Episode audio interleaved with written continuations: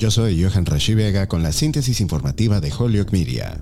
Recién salido de un discurso del Estado de la Unión ante el Congreso que desafió a los republicanos de la oposición a ayudar a unir el país, el presidente Joe Biden se embarcó en una gira por los estados de Estados Unidos cruciales para su esperada candidatura a la reelección en 2024. En Wisconsin, el presidente les dijo a los trabajadores en un centro de capacitación sindical que parece que anoche negociamos un trato sobre el seguro social. Se refería a un momento en el discurso de 73 minutos en el que los republicanos que lo habían abucheado por decir que querían recortar los beneficios del Seguro Social y Medicare, se pusieron de pie y aplaudieron para mostrar que en cambio apoyan estos beneficios. Contrato o sin él, Biden reafirmó que los republicanos quieren recortar los populares programas de atención médica y de vejez en Wisconsin, señalando las declaraciones de algunos legisladores republicanos. El presidente de la Cámara de Representantes, el republicano Kevin McCarthy, calificó el Estado de la Unión como uno de los más partidistas que jamás haya escuchado. Su parte, el senador Rick Scott de Florida, quien respalda un plan para que los programas federales de redes de seguridad social caduquen a menos que sean reautorizados, dijo el miércoles que Biden estaba malinterpretando intencionalmente su propuesta. Biden prometió el miércoles usar su pluma de veto para convertir su sueño de cortar los programas en una pesadilla. Biden está reviviendo la tradición de los presidentes de Estados Unidos de llevar su mensaje del Estado de la Unión de viaje, y este jueves viajará a Florida en un estado que en un momento podría favorecer a cualquiera de los dos partidos, pero que los demócratas no han ganado en una elección presidencial desde 2012. Biden ha señalado que planea postularse para la reelección y se espera un anuncio en las próximas semanas.